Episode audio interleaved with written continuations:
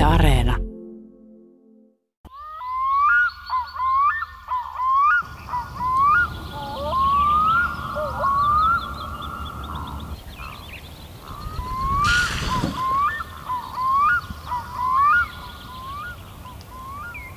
Kuikka on suomalaisille tärkeä lintu ja kuikan huuto kesäyössä on upea. Se on kuulunut täällä pitkään, ehkä jo pian jääkauden jälkeen, mutta harva meistä on kuitenkaan kuunnellut kuikkia yhtä tiiviisti kuin Leo Lehtonen. Mies, joka valvoi myös kesäöitä, yrittää ymmärtää, mitä ne toisille oikein viestivät. Vaikka toisaalta kyllä koko perhe oli valjastettu kesäisin kiivaimpaa tutkimusaikaa kuikkahommiin, Leo Lehtosen pojat Pekka ja Hannu muistelevat. Ja sillä on ollut seurauksensa molemmille. Me teemme haastattelua Helsingissä Lauttasaaren rannassa. Se on sopiva paikka, koska Leo Lehtonen oli opettajana Lauttasaaren yhteiskoulussa 30 vuoden ajan. Ja opettajan hommien lisäksi hän oli tutkija, luontokirjailija ja kiivas luonnonsuojelija, siis todella. Hunnikuningas Attila leuhkasi 1500 vuotta sitten, että maassa, mitä hänen ratsunsa oli tallannut, ei ruoho kasva. Olisipa Pösö päässyt kurkistamaan nyky-Helsingin kansanjuhlien jättämään jälkeen, niin vihreäksipä kateudesta olisi pärstänsä valahtanut. Näin vauhdikkaasti Leo Lehtonen päättää Tringa-lehdessä vuonna 1996 kiinnostavan artikkelinsa Helsingin pesimälinnuston vaiheista viimeisen sadan vuoden aikana – ja lopputuloksena päätyy siihen, että tilanne on huolestuttava lintujen kannalta. Vaikka jotkut lajit ovatkin runsastuneet, niin tappiolista on kumminkin pidempi. Teksti on kauttaaltaan varsin jämäkkää. Löytyy myös esimerkiksi epäily siitä, että päättäjien silmien tuhoa enteilevät mykiöt suuntautuvat aina liekehtivän ahnaina, faunistisesti ja floristisesti arvokkaimpiin luontokohteisiin. Tämän ja Lukemattomien muiden Leolehtosen tekstien taustalla on tietenkin aito huoli luontoalueiden säilymisestä.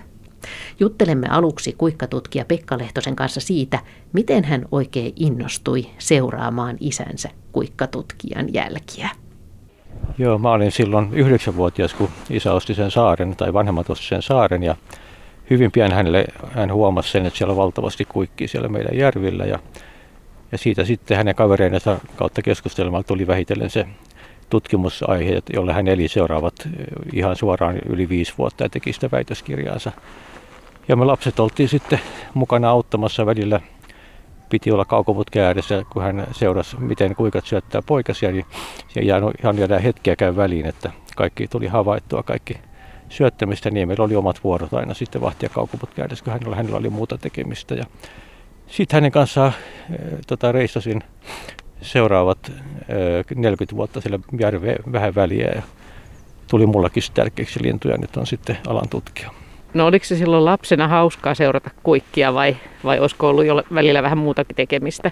No toki lapsilla on omat juttunsa, mutta mä muistan sen, että alle 20 mä tajusin yhtäkkiä, kun tuli jostain, että tämä on älyttömän tärkeä lintu mullekin. Että se jäi sinne takaraivoon silloin niistä monista muista retkistä. Ja Samaan aikaan mä innostuin itse valokuvauksesta ja katsoin kameran läpi niitä kuikkeja ja sitten vähitellen tuli, musta tuli lintuharrastaja muutenkin. Mutta tosiaan isä oli semmoinen, joka nimenomaan perehty kuikan pesimäbiologiaan varmaan laajemmin kuka ikinä ja teki siinä monia uraurtavia uusia keksintöjä, ne hänen väitöskirjassaan julkaistu. Ja sitä jatkoi sitä kuikkatutkimusta ihan lähes yhtä intensiivisesti kuolemansa asti viimeiset merkinnät on vuodelta 2002 keväältä, kun hän menehtyi sitten saman vuoden syksyllä. Ja hän, toinen linja hänellä oli se kuikan käyttäytymisen tutkiminen, jota ei välttämättä oltu paljon tehty. Ja, ja tota, kaikki nämä äänet, sukellukset, sukelluksen pituudet, pesämaailmat. Hän myös huomasi semmoisen, että ei niitä kuikanpesiä löydä, kun joku vaan veneilee ja katsoo, että näkyisikö ne sieltä tota veneestä, mutta ei ne näy. Hän kiersi aina saaret jalan ja moneen kertaan ja kävi tarkistamassa pesiä. Ja siellä oltiin usein soutajana veljen, veljen kanssa. Ja Samoin lokit hän sitten joka kalliolle piti kiivetä ja mä olin pidin sitten venettä paikallaan ja kun hän katsoi, että missä vaiheessa poika siellä on ja mikä on munavaihe ja niin poispäin. Mikä kaikki niiden käyttäytymisessä kiinnosti? Ehkä tota, kaikkein mielenkiintoisin on kuikilla se parvitoiminto ja semmoinen sosiaalinen maailma. Sitähän selvitti paljon, että kuinka tervehditään uutta jäsentä, miten parvi käyttäytyy eri tilanteissa, kun se häiriintyy tai kalastelee yhdessä tai tai mitä kaikkea. Siellä on tavattomasti kaiken maailman seremonia, vähän tuota, soitimen, soitimen esiasteita pitkin kesää. Ja, ja kun mä nyt äänitän itse kuikkia, mitä hän teki jo silloin myös, niin tota, huomaan, että se yö on tavattoman vilkas. Silloin on vaikka mitä tapahtuu, mitä me nukkuessamme emme huomaa ja päivällä nousee enemmän hiljaa. Eli mitä tapahtuu kuikkien kesäyössä esimerkiksi? No, siellä ei aina näe sitä, mutta tavattoman vilkkaita syöksyjä. Noustaan vaikka jalkojen varaa moneksi sekunniksi, pidetään itseään ylhäällä, pelehditään. Ei niinkään, ehkä pieniä koiraiden taisteluja, mutta ehkä harvemmin, mutta semmoista yhteydenpitoa, jatkuvaa huutoa naapurirevirin kuikelle, joka vastaa heti. Ja tota, niitä on siinä meillä ympärillä useita, niin siinä riittää koko yöksi puuhaa. Eniten ne huutavat siinä illalla ja, ja myös ihan sydänyön aikaa ja aamulla sitten taas, mutta siinä on muutama tunnin tauko sinne ennen auringon heräämistä. Usein ollaan vähän hiljempaa. Isäsi on myöskin ollut kiivas luonnon puolustaja. Eikö niin, että jos, jos joku tuli linnunmunia hävittämään vaikka tai häiritsemään pesintää, niin, niin hän meni väliin? Kyllä se on ihan huomattavin piirre hänessä, semmoinen syvä, syvästi juurtunut luonnonsuojelu. Ja, ja hän oli kiivassanainen kirjoittaja, hänellä on satoja lehtikirjoituksia luontoa puolustavia. Ja hän puolusti myös yksityisiä niin yksilö, siis yksilöitä, jotka ajattelevat vain kantoja ja näin. Ja, ja sitten hän kirjoitti tavattomasti artikkeleita sekä sen viikin suojelemiseksi että myös meidän järven suojelemiseksi. Ja en tiedä mikä on vaikuttanut, varmaan vaikutti viikki ihan selvästi. Ja meidän järvestä hän kirjoitti monta anomusta ja lopulta sieltä tuli ehkä hänen vaikutuksestaan myöhemmin laajat natura-alueet. Siellä on ihan upeita rauhoitettuja saaria nykyään.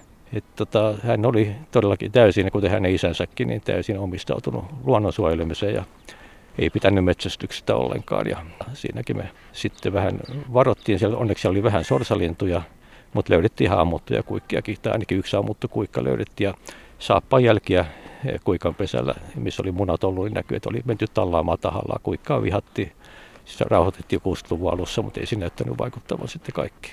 Nykyään hän kuikka on eräs suomalaisten suomalaisille rakkain lintu, mutta silloin siitä ei pidetty. Siis minkä takia?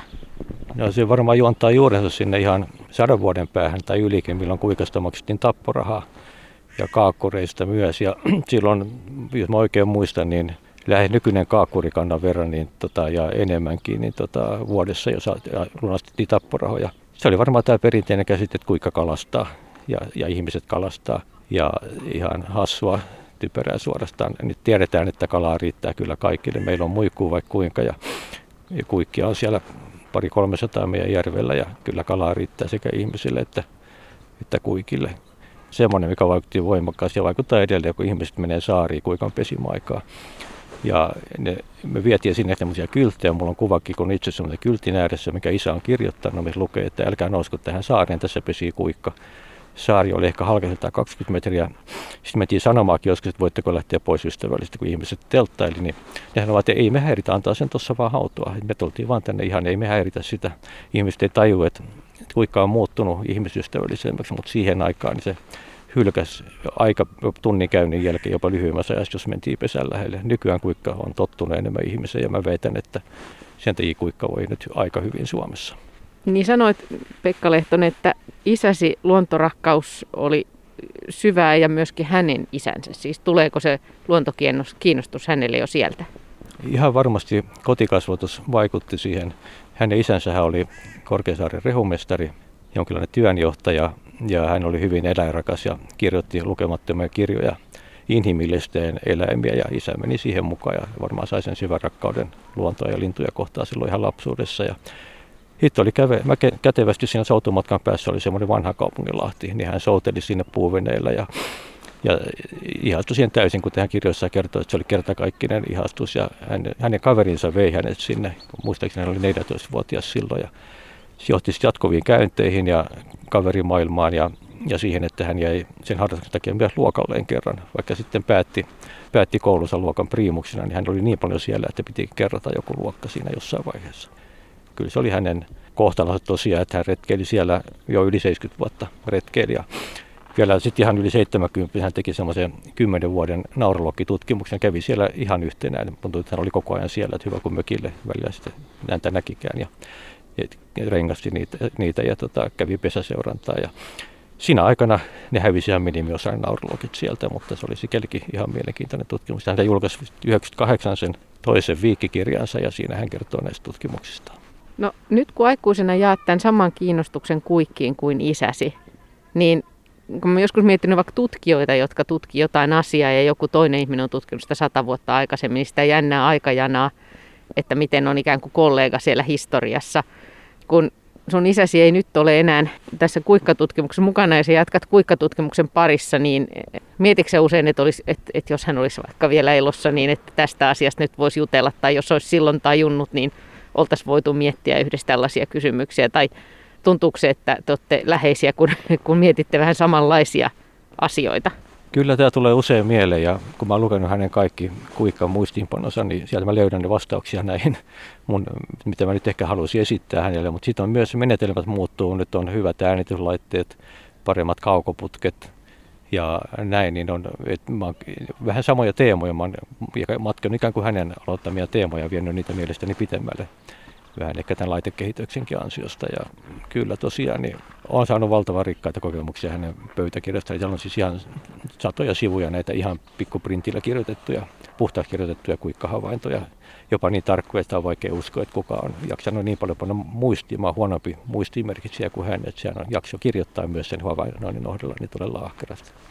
Mutta hän todellakin, mä huomannut hänen havainnossa, että hän, hän kävi yölläkin katsomassa, että mitä siellä tapahtui. Ja se oli mulle yllätys, miten hän ehti. Meitä oli neljä lasta ja alkeellinen mökki ja siitä pyöritettiin taloutta ja kaikkea. No mikä olisi esimerkiksi semmoinen kysymys, mitä te olette molemmat miettineet? Hän aloitti tänne, että me voiko kuikan tunnistaa yksilöittäin. Ja mä sitten tein siitä semmoisen jatkuvan, kuvasin kaikkia mahdollisia kuikkia. Julkaisin sitten Ornis Fennikassa 2017 11 vuoden seurannan, miten meidän oman mökkisaaren kuikkapari pysyy samanlaisena, sen pystyn todistamaan ja miten niiden kuviot poikkesivat muiden kuikkien kuvioista. Et hän aloitti sen ja kirjoitti yhden jutun siitä, mutta sitten mä jatkoin sitä pitemmälle. Ja nyt on tämä äänimaailma. Hän on väitöskirjassa esittelee hyvinkin paljon huikan ääniä, mutta silloin ei ollut mahdollis- samanlaisia äänitysmahdollisuuksia eikä tietokoneohjelmia. Nyt mä, on neljän vuoden projekti ja mä äänitän kuikkia ja pystyn todistamaan. Jokainen kuikka pari ääntelee tai koira sääntelee eri tavalla ja, ja ne tuntee nähtävästi toisessa äänet ja vuodesta toiseen sama kuikka äänitelee samalla tavalla. Hän siis oli kiivas luonnonsuojelija ja hän oli myös hyvin huolestunut samalla kuikkien tulevaisuudesta, eikö niin? Ja hän näki sen aika pessimistisenä, että mökkien järvien rannat mökkiytyvät ja, ja kuikan pesimäpaikat vähenevät ja onneksi näin ei ole kuitenkaan käynyt. Joo, mäkin olen niitä miettinyt kovasti. Hän kuolivuotellaan sanoi, että kuikat tulee häviä meidän mökkijärveltä. Ja mä luulen, että se tapahtui mun silmillä katsoen 80-luvulla, kun kuikat alkoi hyväksyä, joten pakosta hyväksymään ihmisen. Ja nyt ne pesivät jopa ihan lähellä. Mulla paikalliset soittelee mulle, että tuossa se vaan hautoo, vaikka me ollaan tässä saunassa. Ja sillä tavalla. Eli, ja nyt siellä on siis mä joka vuosi teen vesilintulaskennat siellä ja, ja myös poikaslaskennat. Ja kuikkeen määrä nousee korkeintaan muutama 10 prosenttia, vähintään 2-30 prosenttia 70-luvusta. Ja koko Suomessa on ihan sama tilanne. Nyt meillä on valtava uhka tämä ilmastonmuutos. Et se on semmoinen, joka, joka aiheuttaa arktisille linnuille, mikä kuikkakin varmaan kuuluu, niin tulevaisuudessa erittäin suuren vaarana, mutta ihmiset hyväksyvät, ihmiset pitää kuikista. Kuikkahan valittiin Suomen suosituimmaksi mökkilun linnuksi BirdLifein kyselyssä vuosia sitten. Et, et tällä hetkellä näyttää hyvältä, mutta on toki uhkia jatkossakin. Pekka Lehtonen, jos voisit kokea jonkun hetken isäsi elämästä, niin mikä hetki olisi esimerkiksi ollut hauska päästä näkemään? Tuohon on helppo vastata se, kun hän meni sinne viikkiin ensimmäistä kertaa, varmaan 14-vuotiaana ja sen jälkeinen innostus, se olisi ollut mahtavaa nähdä. Ja kun se johti sitten koko loppujään jatkuvaan käyntiin siellä ja sen alueen ihailemiseen, suojelemiseen, kirjoittamiseen siitä, lukemattomien esitelmien pitämiseen ja niin poispäin, se on selvästi ollut hänelle se ykkös, ykkösjuttu elämässään. Vanhan kaupungin Lahteen, joka on jatkuvasti pysynyt minulle salaperäisenä ja kiehtovana aaremaailmana, tutustuin jo vähäisenä pojan nallikkana. Jos mieli tahtoi joskus painua alakuloiseksi, aika käydä pitkäksi, ei tarvinnut muuta kuin ottaa kiikari matkaan ja lähteä retkelle viikkiin. Siellä haihtuivat surut ja katosivat huolet seuratessani luonnon monia merkillisyyksiä. Välistä vierähti aika huomaamattomasti pitkälle iltaan ennen kuin todellisuus palautui mieleen. Kotona odottivat jäähtynyt ruoka ja suorittamattomat koulutehtävät palatessasi hämärissä retkiltäni, ajatukset vieläkin liikkuen toisissa maailmoissa. Aika kului, vuodet vierähtivät ja vainovalkeat syttyivät kaksikin kertaa. Muiden kerralla jouduin lähtemään sotapoluille. Ja kohtalo heitti minut kauas Pohjolaan. Sen jylhä, karu luonto tenhosi mielen. Kuljin väsymättä mahtavissa erämetsissä, kipusin vaaroille, tarvoin soita ja soutelin vesiä. Kaikki oli uutta ja suuremmoista. Mutta sitten tulivat pitkät, pimeät talviillat. Avaruudessa kiiluivat tähdet, revontulet loimottivat, mutta kämpässä loi vain vaivainen tuiju valjua valoaan. Mieleeni muistui jälleen vanhan kaupungin Lahti ja sen runsas eliöstö. Tiesin, ettei tästä verrattomasta Lintulahdesta vieläkään ole kirjoitettu mainittavasti enempää kuin kymmenen vuotta sitten, jolloin minulla oli onni käydä siellä ensi kerran. Etsin käsiini vanhat muistiinpanoni. Pengoin niitä puolelta jos toiseltakin ja rupesin laatimaan käsikirjoitusta. Ilta toisensa jälkeen vierähti. Aivojen lokeroista pulpahti esiin monenlaisia muistikuvia, jotka panin viipymättä paperille. Kun kevät koitti ja muuttolinnut alkoivat palata, sain työni valmiiksi. Nyt on kaikki ohi ja kirjoitukseni on valmiina edessäni. Se paisui paljon laajemmaksi kuin alun perin olin suunnitellut. Siitähän kehittyi lopuksi kokonainen kirja. Näin Leo Lehtonen kirjoittaa kirjassaan Lintuparatiisi sen esipuheessa. Kirja ilmestyi jo vuonna 1945.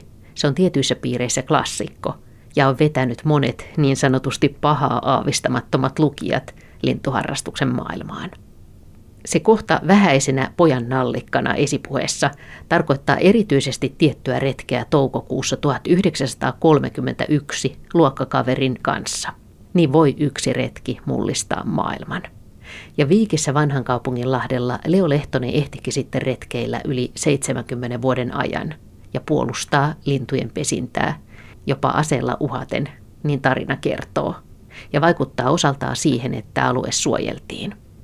Leo Lehtosen toinen poika Hannu Lehtonen on kalatutkija. Hän kertoo kiinnostuneensa kaloista hänkin jo lapsena. Kalastelleensa muutenkin, mutta että ehkä sillä on ollut hänenkin iso vaikutus, että isä pisti kuikkahommiin seuraamaan niiden puuhia ja erityisesti sitä, mitä kaloja kuikat oikein syövät.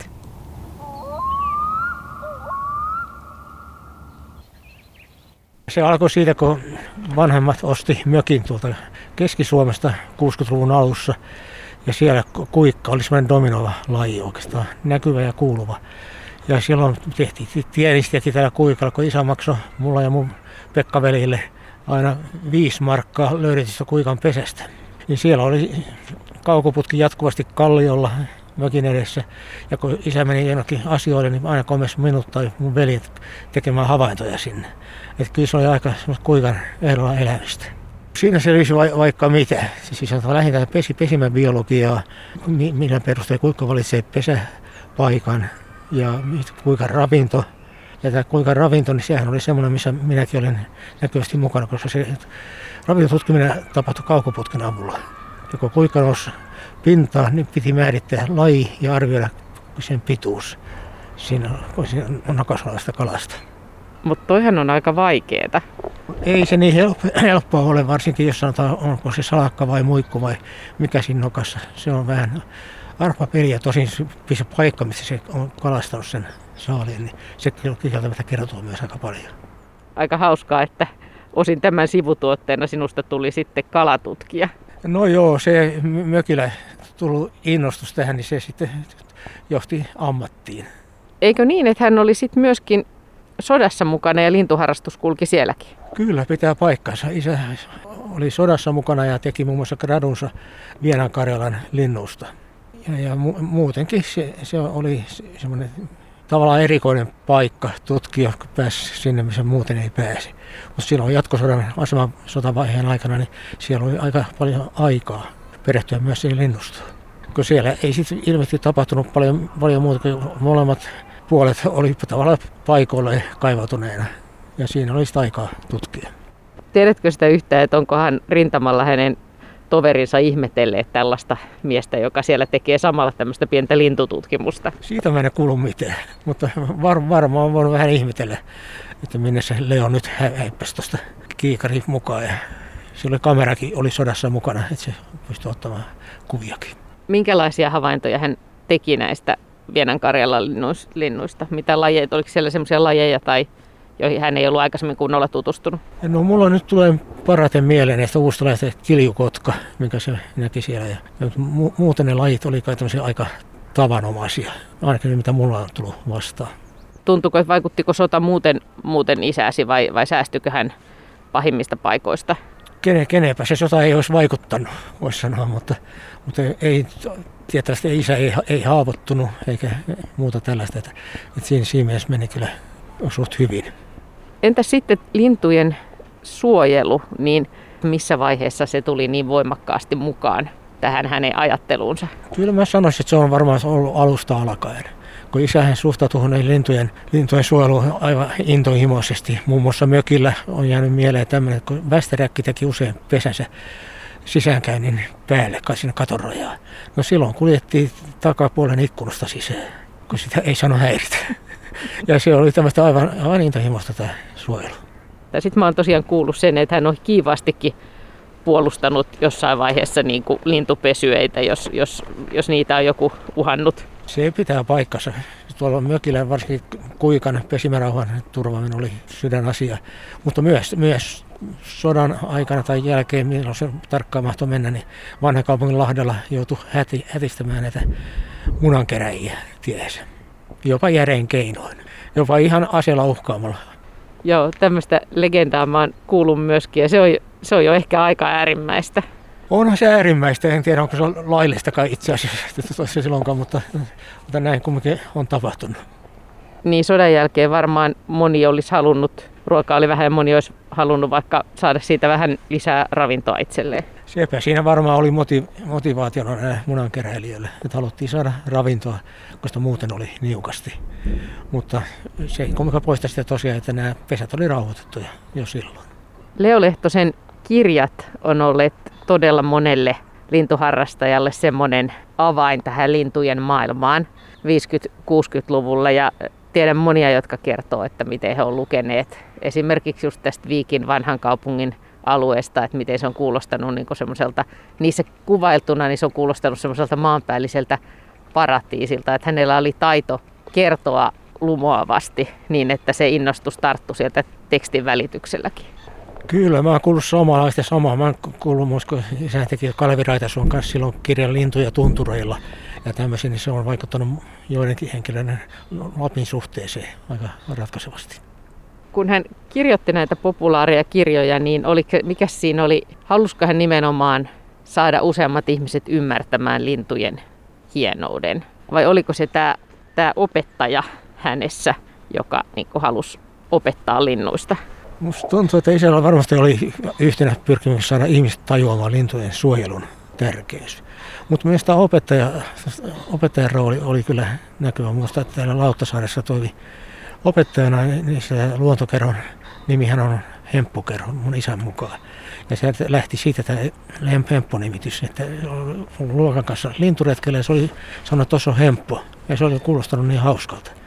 Ja siitä annettiin sitten isälle kutsuva nimi Hemppu ja samaan tästä luontokerrosta tuli Hemppukerho. No, Mites Hannu Lehtonen, luetko se nykyään isäsi kirjoituksia parattiisimaisesta vanhan kaupungin Lahdesta Viikistä tai muista lintuaiheista? Aina silloin tällöin. Kun jotain luettavaa kirjahyllystä, niin nämä kyllä osuu aina silloin tällöin käteen ja tulee luettua näitä tarinoita. Esimerkiksi Lapin linnuista ja, ja muutenkin. Niin Lapista ei olla vielä puhuttukaan, eli, eli minkälaisia ne retket sinne Lappiin olivat? Ne oli tämmöisiä telttaretkiä. Ajettiin autolla sinne ja ajettiin jostain hyvä telttapaikka. Sitä tehtiin tämmöisiä päivän, päivän mittaisia kävelyretkiä ympäristöön. Ja katsottiin lintuja ja osittain isä arvioi myös niiden tiheyksiä. Ja, ja, ja isä oli kiinnostunut jostain sitä erikoisesti linnun pesien löytämisestä, mikä taas mua ei niinkään kiinnostanut, koska mä yritin olla aiheuttamatta häiriötä. Mutta, mutta toisaalta kun se pesä löytyi, niin siitä tehtiin muistiinpanot ja sitten äkkiä häivyttiin toisaalle. Suuriko hän sitten joidenkin lintujen yksilöiden kohtaloita tai, tai lajien hiipumista? Siitä oli jo puhe siitä kuikasta, mutta muuten muistatko semmoisia hetkiä, että hän olisi niin kotona harmitellut? Joitakin yksittäistapauksia on kyllä mielessä. Esimerkiksi joku linnun pesä on tuhoutunut ja kerran, kun siellä oli semmoinen lokkiluoto, missä on lokkia, tiiroja, kalatiiroja paljon, niin sinne tuli jotain pyssymiehiä ampumaan näitä. Ja silloin isä lähti viivana sinne, mä menin mukana kyllä myös. Ja, ja yritti selittää, kalalokkia, tiira, kalatiira on rauhoitettuja lajeja. Ja lähti, lähti kyllä pois, mutta se oli siis linnun raata oli ympäri. Se oli se mieleen jäänyt tapaus, mikä surettiin. Herättikö hän sitten vastustusta, kun hän oli näin kiivas? Että tuliko paljon semmoista kiukkusta vihapostia tai jotain muuta semmoista kriittistä vastaan? Kyllä sitäkin tuli ihan, ihan vihapuheitakin, varsinkin silloin kun suomalainen metsästysgangsterismi-kirja ilmestyi.